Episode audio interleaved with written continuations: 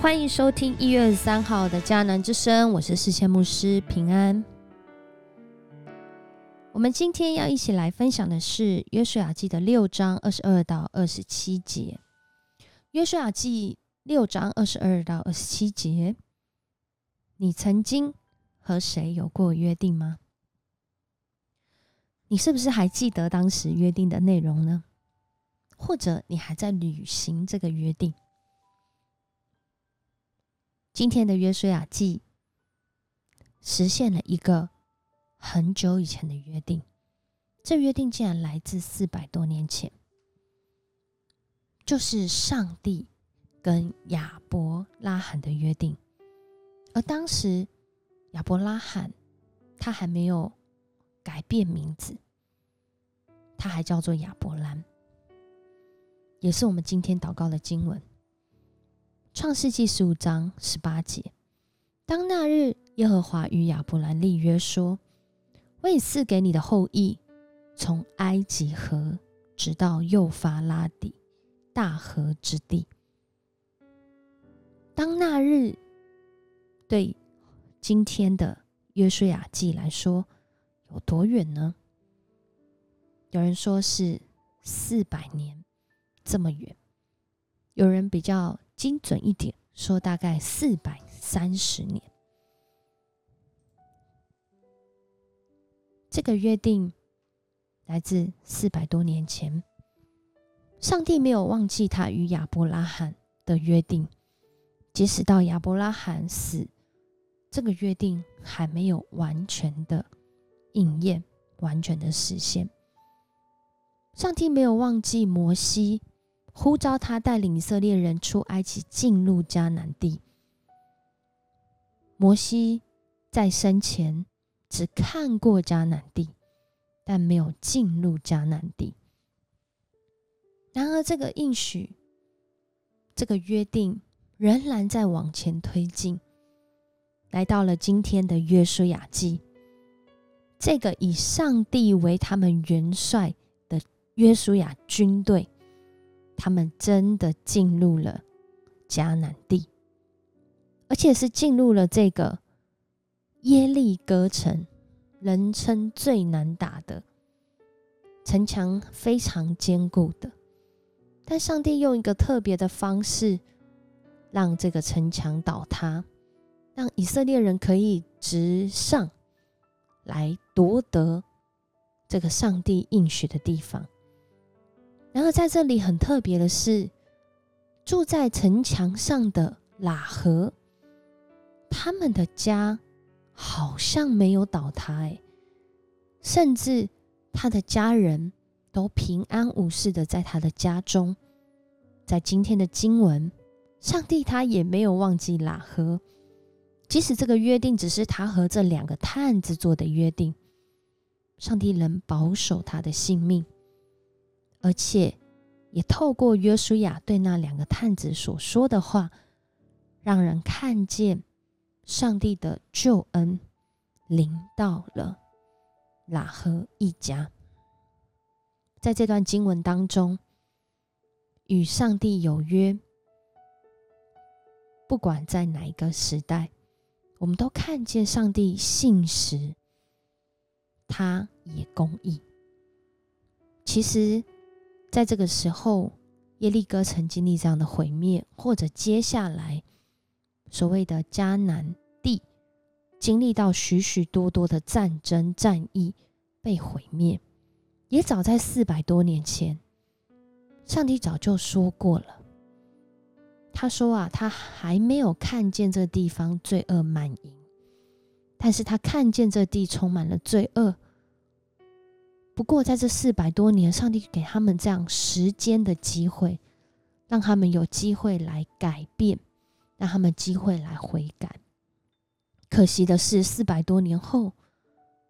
他们心虽然惧怕上帝，听过了很多的神迹奇事，可是他们却不愿意尊主为大。然而在今天的这段经文中，喇合他成为在这个外邦百姓当中那个愿意相信与上帝有约并且守约的人，他将那个红绳子放在这个外墙。或许这以色列人他们在绕城的时候都已经看见了，知道喇合住在那个地方。上帝从来没有忘记与他百姓与相信他的人之间的约定，我相信上帝他也从未忘记与你我的约定。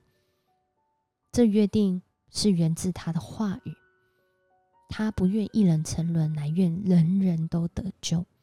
他差派独生爱子为拯救我们的性命，好叫我们的生命不只是这个呼吸之间的生命，是身心灵全然的生命，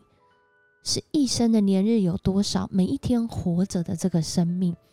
都活在与他的约定，都活在他的应许当中。